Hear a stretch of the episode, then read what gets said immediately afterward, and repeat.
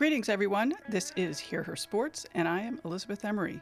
With summer heat in full swing here in Cleveland, I am happy to have an episode about ocean sailing to share with you. And in the show notes, I've included a couple links to books on sailing. Hear Her Sports is now an affiliate of IndieBound, meaning that books you buy using links from our show notes and our newsletter earn us small amounts of actual money. I'm grateful for your efforts to support us in this way. It really does make a difference. Thank you. Just like in past years, Hear Her Sports is taking August off and will restart with regularly scheduled programming after Labor Day. One last thing before we get going today's episode is sponsored by woman owned business Biscuit Heads. Owner Shonda Moy, a former star collegiate softball player, currently has a crowdfunding campaign to purchase a biscuit mobile so she can drive to a bunch of Cleveland neighborhoods and surrounding areas, spreading the joy of homemade, delicious, fresh, made to order biscuits and biscuit sandwiches. If you buy a gift card now, its value will be 130% of what you paid. So invest $100 and over the next year, you'll get $130 divided into four gift cards to buy some yummy biscuit sandwiches. There are, of course, lots more details about supporting Shonda on the site she is using, Honeycomb Credit. Please head to the show notes page of this episode to find the link to invest in the Biscuit Mobile. That's at hearhersports.com. The link is also in the bio of her Instagram at cle.biscuitheads. Now let's get on to the episode with Robin Lesh. She is a design engineer with American Magic, a racing boat getting ready for the America's Cup. The America's Cup is the premier sailing race and the oldest trophy in international sport. Boats are designed specifically for the America's Cup and are incredibly fast, often using the most modern technology available. Robin manages weight and center gravity of the boat, as well as being in charge of 3D printing, 3D scanning, and 3D virtual reality. Robin grew up in Washington State and has been sailing since she was six days old. She graduated from MIT in 2016, where she spent four years as a varsity skipper on the MIT sailing team and earned her degree as a mechanical engineer, ocean engineer. As you will hear in the episode, we talk well before COVID hit. After a five month hiatus, the boat Robin is working on is back in the water as of this week in New Zealand. In the show notes, I've included links for videos of the boat's first sail there. Welcome, Robin. Thank you for finding a moment to be on the podcast. Thank you. I appreciate having me. Sure. So I'm sort of jumping ahead a bit, but speaking of finding a moment, we really had to work to find a time to chat. Can you talk about your work schedule? It seems really intense. Yes, our work schedule is quite intense and uh, fairly unpredictable. The basic schedule is 7:30 to 6, 7:30 a.m. to 6 p.m., but that is sprinkled with early starts, which are 6 or 6.30, and then working till whenever you need to to get your stuff done. And then occasionally there's a day off, but we have one day, but actually no day notice. We know the day before because it's weather based ah. or boat based. So if there's a breakage, then we may have a day off. If there's no wind, we may have a day off. So it's living living moment to moment pretty much. So I mean, without a breakage or no wind, you're working seven days a week. We are working pretty much seven days a week. Usually there's a breakage or no wind approximately once per week, right. um, but it's never guaranteed. For example, Thanksgiving through Christmas, we did 20 days. Wow. I called it a 20 day week. So Monday was four days, Tuesday was four days, Wednesday was four days. And by the time we got to the 17th day, we were in a Friday. So we were the 16th day. So, right. you know, however, however one can think about it. Right. But. And our early morning starts for a particular reason? Yes. So the typical time is starting at 7:30 and then working through the day. Uh, an early start, a 6 or 6:30, would be because there is better wind towards the beginning of the day. So our process from getting the boat in the shed where it stays at night out onto the water to sail. Boat rolls out of the shed. The mast is attached by crane and then the boat is craned into the water, and then all the onboard checks are done to make sure all the systems are working, and then we're off the dock. And that process takes about two and a half hours. So if we have an early start at 6:30 and we or six, we roll out usually 6:30 or seven. Two hours later, that's nine. So we're already partway into the morning. So if the best wind is between say 10 and noon, we really have to do an early start to get on the water. Right. So let's backtrack a little bit. What exactly are you working on? I my official job description is weight and center of gravity. So I'm technically in charge of everything that goes on or off the boat, tracking it through our design stage, which starts before anything actually exists in reality, making sure that what we predict we will build will match the rule, will be legal, that we can actually sail it. And then when the boat starts to be built, tracking how the boat is progressing.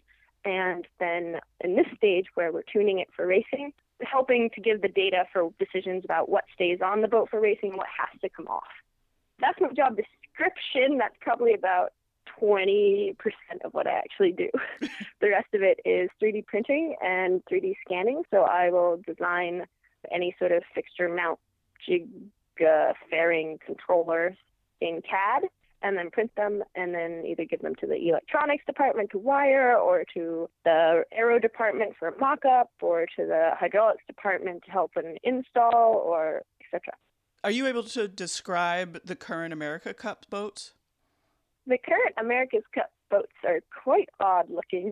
If anyone's familiar with sailboats, they are a monohull, which means they have one hull, unlike the last America's Cup where a catamaran where they had two hulls the hull looks like a pretty normal boat, but then it has these two weird foil arm things that stick out the sides. When I describe it in person, I just stick my arms out to the sides, sort of like a, you know, a crab or a or something. They've got these two weird arms with foils on them, so sort of like an airplane wing. Instead of aerofoils, they're hydrofoils, so they're foils under the water, which lift the boat out of the water. So when the boat is sailing, there's only two sort of surfaces under the water supporting it and then struts coming up from those hydro surfaces, and the boat is suspended in the air. And when I was getting ready for the interview, I saw that the weight is super important. Like you have to be exactly the same weight as everybody else. Is that true? I, I was a little bit confused yes. about that. Yes. Yes. So this is my first America's Cup. Many of my coworkers have done multiple cups before.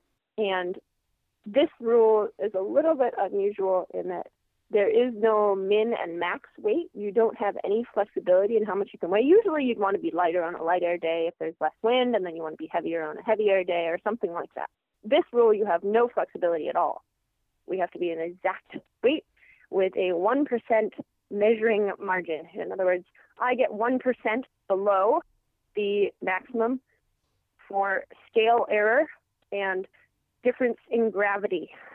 So there's 12 kilo difference between here and the UK in terms of how much the boat will weigh because of the change in gravity.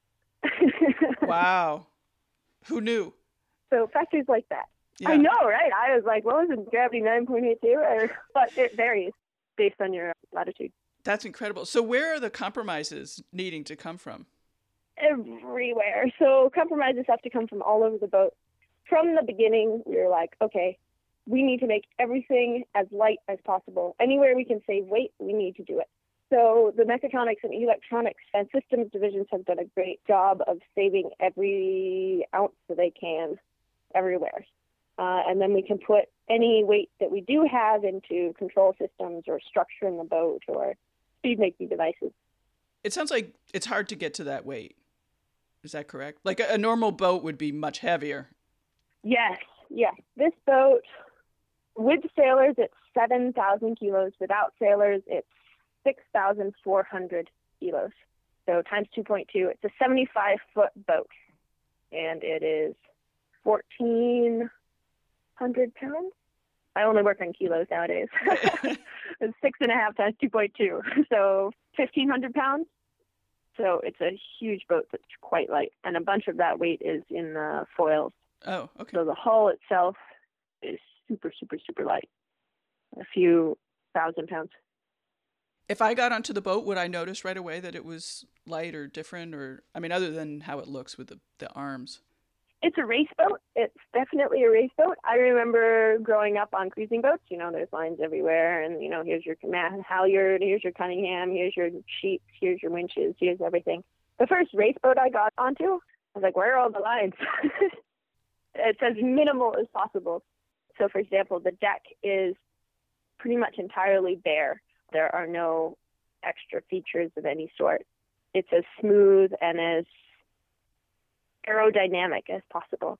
The reason for that is this boat, unlike most sailboats, is going at 40 miles an hour. So 40 miles an hour, any small, like you're like, oh, it's just a, you know, a, a mount for this, or it's a, just a bolt that attaches this. Any small feature will create a lot of turbulence, and that turbulence is drag, and that drag will make the boat go slower. And since we're trying to win the America's Cup, we're trying to go as fast as physically possible. So anything that is not absolutely necessary is not there. I'm so glad you said 40 miles per hour because I've never known how to translate knots to miles per hour. yeah, I did. I did convert. They're similar. You're not wildly off if you think of them as the same. Miles per hour are faster. So if it's 40 knots, then it's more in miles per hour by like some. It's like 44 or something. It's not oh, crazy. Cool. Be more impressed than the number, and you you got it. That's fast on a boat, 40 miles per hour. Yes, yes, it sure is. I mean, we've gone over that. There's a race in Sardinia coming up. I mean, pretty quickly. What are you hoping to learn there? Yes, there sure is. The races before the America's Cup, starting with the one in Sardinia, are really interesting and important because they are the only times where we can sail our AC 75 against other AC 75s.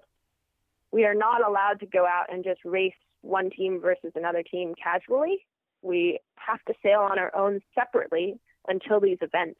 And these events are the only times where we can line up one next to each other and see how fast we really are before we get to the really important regattas in New Zealand. That's cool. Yeah. Who's going to be there? Everybody? These events will have everyone at them because it is required. oh, okay. Uh, America's Cup is weird in that each time it happens, the person that won the cup gets to make the rules for the next one, which seems like a bit of an advantage, but it's also a heck of a lot of work. So maybe it balances out. It is required to sail in these events if you want to sail in the America's Cup Series. Got it. And will you be there? And what are you going to be watching for? I will not be there. I will be located in Bristol, sort of monitoring the build of Boat 2 a little bit, and then I will head straight to New Zealand, where our base will be set up in June or July or so. How much will you be able to change after the Sardinia race? So technically, this boat, Boat 1, is it's a race boat because it's going to race the series, but it is not a boat that will race the America's Cup. So we can implement things that we learn in these events into Boat 2 that will race for the America's Cup. I guess I'm wondering a little bit about the turnaround time of manufacturing different parts or creating different parts. Yes, the turnaround time is always a challenge because the one thing in the America's Cup that we don't have in excess is time. There's very, very limited time. So that's one of the reasons the 3D printed parts are so useful is that I can CAD them, print them overnight, and hand them to whoever needs them either next morning or a couple hours later. So that instant turnaround is super valuable because something breaks and we need this thing or we need to make this change and go sailing at 6 a.m. the next day. It's that sort of invisibility of, of turnaround. You don't need to go to a machine shop and wait three days. Mm-hmm. In terms of build of the boats, it's sort of amazing how the design works. So the design overlaps with the build. In other words, we're trying to build the boat so fast that the designers release the parts of the boat that they know are going to be a certain way. And while those are being built, the designers kind of figure out the rest. so designs are released as they are needed, in essence, because we want to condense the schedule as much as we can, because then we can learn from the prior boat and implement those changes or that knowledge further down the line. So that puts a lot of pressure on the builders because they don't have any information about what is going to go on top of this or what is going to be the next shape or what's going to be the next piece. And it puts a lot of pressure on the designers because the builders are almost done with the last thing and now they need the next thing. But it's the only way to build a boat as fast as possible with the most maximum information. Yeah, talk a little bit about how big your team is and you're so tightly linked in what needs to be accomplished and how so talk about how that works and how it's been to learn how to work with a team that big and with the time pressure. Our team is fairly big and it's also a little bit spread out because we're in multiple locations across the globe in Bristol, Rhode Island, and in Florida right now, and then we have an office in Spain. well, soon to have New Zealand.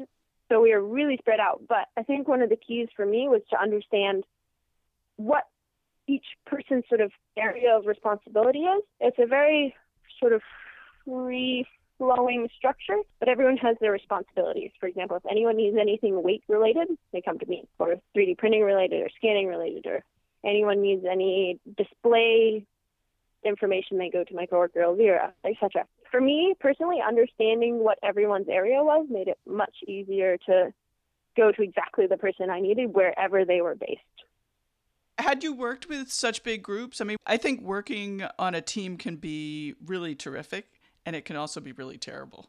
So I'm just curious about, you know, like your experience yes. and how that's been to be working yes. on such an important big project with a with a timeline, like a really specific timeline.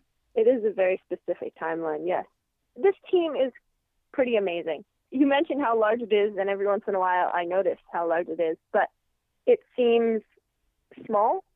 Like I know everyone. I can chat with everyone. It's, I know each department. And it almost seems like we're understaffed because everyone is doing so much work and there's still more to be done. So it never seems like the team is huge because everyone is working on important things all the time, which is interesting. right. uh, the team dynamic is awesome. I, it's similar to being in school where it's automatic respect, automatic you're believed to be capable, you're believed to be able to do what you're asked of, or you're, or alternatively, more often you're able to figure out what is important and then do it. People believe in you, uh, and that is really, really important. I found that trying to work in a place that does not give respect is detrimental to me and what I find important and how I exist as a person gives me bad habits in terms of how I interact with people and all sorts of things. So places that respect their employees or their teammates is the most important factor to me. And we'll be right back. Now, a little bit more about Shonda Moy of Biscuit Heads. Since she soon will be driving around in a new biscuit mobile, bringing people of Cleveland biscuit sandwiches, I've asked her why biscuits because biscuits are good. They're buttery and flaky. Like, why not love biscuits? When I lived in the South, like, that was just a staple, right? Every menu, you would have biscuits and pimento cheese and deviled eggs. Everyone has some sort of relationship with biscuits, right? You talk about biscuits, you describe biscuits, they see it, they smell it. Like, it definitely hits a note with them. It's that comfort food. And when people eat them like they think about you know their childhood or that time when they had delicious biscuits and it's been so long and now they're you know having some with us. So being able to provide that you know bringing that nostalgic feeling to folks of cleveland. What's been your favorite part of the job my favorite part of the job is probably being santa. So most mornings i'll go to the printer and I will take off everything that I printed overnight, which is usually quite a bit, and I'll put it in a silver bag, and then I will go back to the base and I'll walk in that round and give out presents to everyone who requested or commissioned sort of uh, design projects, and then talk to them about how they look and if there's something we can do better, or if I had a different idea on how to do something, or a better way to do a feature, or another idea for some other component. So that's my favorite part. That is fun. Is that back and forth with uh, design to make it better. When you were in school at MIT, did you know that this job existed? Like that somebody was doing this thing? I had no idea that this job existed. I was lucky in that I somehow I kind of begged my way into this very odd program, which was go and visit the Oracle base for three days. I still don't quite know why the program existed, but I convinced someone to let me into it, and so I got to visit Bermuda for three days. And that was the only way that I knew the America's Cup world existed, kind of. I mean, I'd seen America's Cup on TV, and it was amazing. It was kind of like, whoa! But I didn't know anything about the fact that there are bases and there are teams of hundreds of people and there's design and there's all this stuff. So I got that tiny sneak peek, but I kind of forgot about it, I guess, and went on with my school and exploring and sailing and etc. And then through Oakcliff, got this job offer. Um, actually working with some people that I met on that trip. So it's sort of the world comes full circle. What had you thought you would be doing after school, given your degree? My degree from MIT, mechanical engineering, ocean engineering, often goes in two directions. One is offshore oil and gas, mm. or military, like military research. And I have inverse interest in both of those. I know. I was going to say, I think you picked the best option. yeah, yeah. I decided pretty quickly I was not going to go in either of those directions. But my major is quite small. It was four or five graduating students my year. So I figured, well, there must be a lot of other stuff to do, just nobody does it. So I decided to do whatever else I could find. So graduating from MIT, I went to Oakcliff and decided to explore the sailing world, see what happened. My bailout was fly back to Seattle, live with my parents for a month, get a job in Seattle, uh, working something random, and then apply for jobs in San Francisco, and then move to San Francisco. That was my like plan B. If the sailing world falls apart, I, I have something else that's cool, and it'll be it'll be fun as well. And that kind of like gave me the freedom to just jump in and see what happened. Do you still get to sail regularly?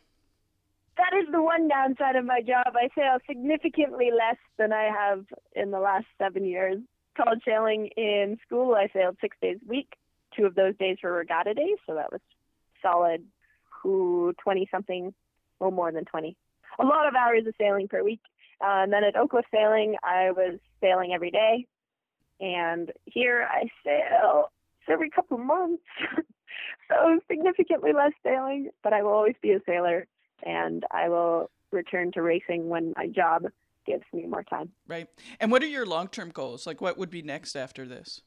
What is next after this is a really interesting question because I've been told multiple times by many, many people on the America's Cup that the America's Cup is very weird because you put your full essence into a job for three years and then it stops. It ends. There's nothing else. It's a dead end. Um, sorry, not dead end because if you do well in the cup, maybe hypothetically in a year or six months or eight months you'll be hired to another team. But in between, you're it just ends. There's nothing. You go from full 24/7 constant to oh well, done. Back up and everyone go their own ways. So the only thing that's pretty determined that I'll do after this is take a vacation. Sure. Um, that seems to be the most recommended activity post America's Cup. Job wise, beyond that, one of the reasons I became the 3D printer lady, queen, whatever, is that I have thought 3D printers are super, super cool for a very long time and I haven't gotten any opportunity to use them.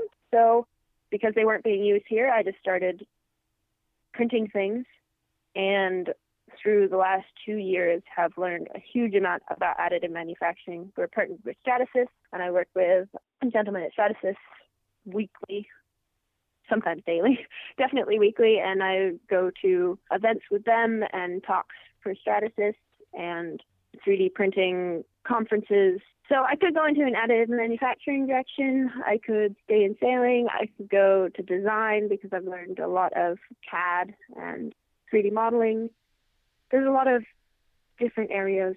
I have always figured that if I can understand what a company wants from their employees in a job, I can present my unusual experiences in a way that makes me one of the only candidates that has anything like my experiences. It's on me to state what I have done in a way that is attractive to what the job needs, but if I'm able to do that, maybe I can go in whichever direction I would like. We'll see. Did I hear you say that you were the one that brought 3D printing to the project? I played a huge part in bringing 3D printing to the project. We had an Ultimaker, which is a little desktop printer, which I'm looking at one. We still have a couple. And I was learning the CAD software because I decided that I should probably learn the modeling software that we use. And then I was like, well, nobody's using this printer, so I'll just print this thing and see what happens. And then I did, and someone said, "Oh, Robin, you're using the printer, yes?" And I was like, uh, "Yeah, was that okay?" And they're like, "Yeah, yeah. Could you print me this thing?" And I was like, "Sure." So I started printing things on the Ultimaker, and then we were printing straight out on one Ultimaker. I said, "Okay, uh, we need a second one." So we bought two Ultimakers, and then we are printing straight out on those two. And the quality is fairly good for a desktop printer, but we needed something that was a lot faster, mm-hmm. just for all the things that were being needed so I said, okay, we need a real industrial 3D printer.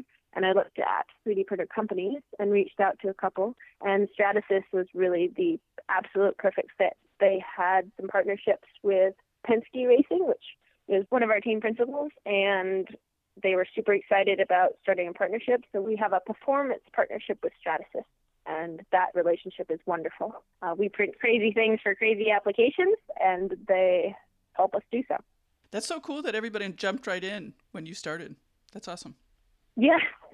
Well, I want to thank you for making the time to talk to us. Is there anything that we didn't get to that you would love to talk about? So the other two things I do is 3D scanning and virtual reality. But I don't know that I can talk much about what we do with the virtual reality. I can put the boat in virtual reality, and that helps people look at the boat before it really exists. Oh, that's cool. Wow. Yeah. And then 3D scanning, we can scan something to check what its shape really is, compare it to CAD and see how the build shape compares to the design shape. And then we can also scan a part, put it into CAD, and then create a shape around that piece. We can make parts fit reality without a lot of shaping and fitting and sanding. The scanner is very valuable. It's a cool tool. Yeah, I saw you working on the hull, which seemed really cool. You were scanning the hull and making a, a top piece, I guess. Yes, Yes, that was a cool little project. So that was scanning the um, sort of the fairing around the bobstay. So bowsprit is the thing that's the weird pole that sticks out off the front of the boat. The bobstay is the wire that holds the bowsprit, and then that bobstay goes into a hole in the hull, and that hole in the hull is a shape. And so I scanned the bobstay slot, that hole in the hull, with the 3D scanner, put it into CAD, designed a fairing, to make that hole smooth, to fill that smooth and match the hull shape. And then I printed that shape on the printer. And then that went to the boat builders and they installed it and sanded it and faired it. So that was a full circle project. Yeah. Yeah. yeah. I just think that's so awesome. Well, thanks so much. Thank you very much for being here. Appreciate it. Certainly, Elizabeth. I'm always excited to talk to anyone. One of my reasons, personal reasons for taking this job is that I can share what it's like as a young engineer in engineering in general and in sailing, and that there is a huge amount of advanced technology in sailing, and that it's an exciting place to be, and just to not exactly mentor, but support any young engineers in any way, or engineers of any age. So anything I can do to share or encourage or talk or anything, I'm always, always 100% down for. Great. I always find it interesting where these jobs that, you know, like how would you know about it? But it's such a fascinating, really terrific opportunity for someone. Yes. Yeah, exactly.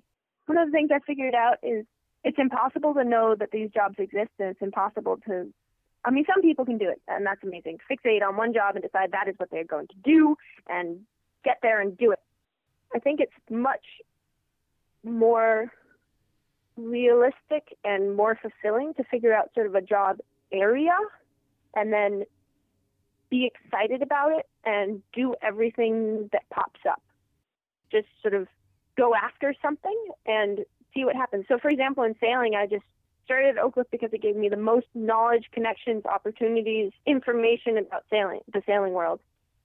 And then I jumped on every opportunity that arrived, every event, every meeting, every talk, every.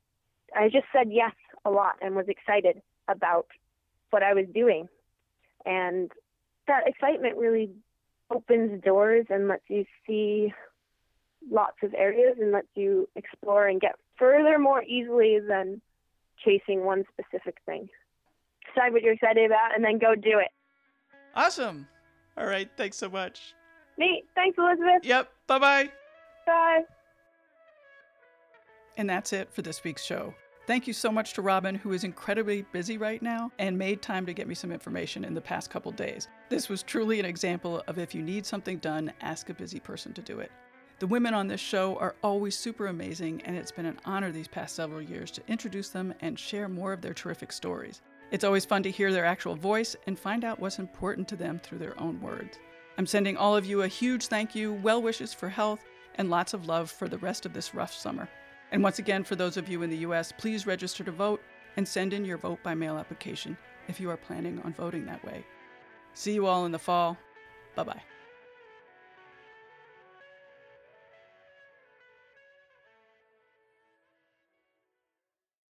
Women's Running Stories, where we explore the intersection between running and life. Because every woman who is committed to a running journey has a story to tell, and this is where you'll find those stories. I am host and producer Cherie Louise Turner. I'm a 53 year old runner, and together with original music by musician and runner Cormac O'Regan, we bring these inspirational stories to life. Please join us to fuel your adventures.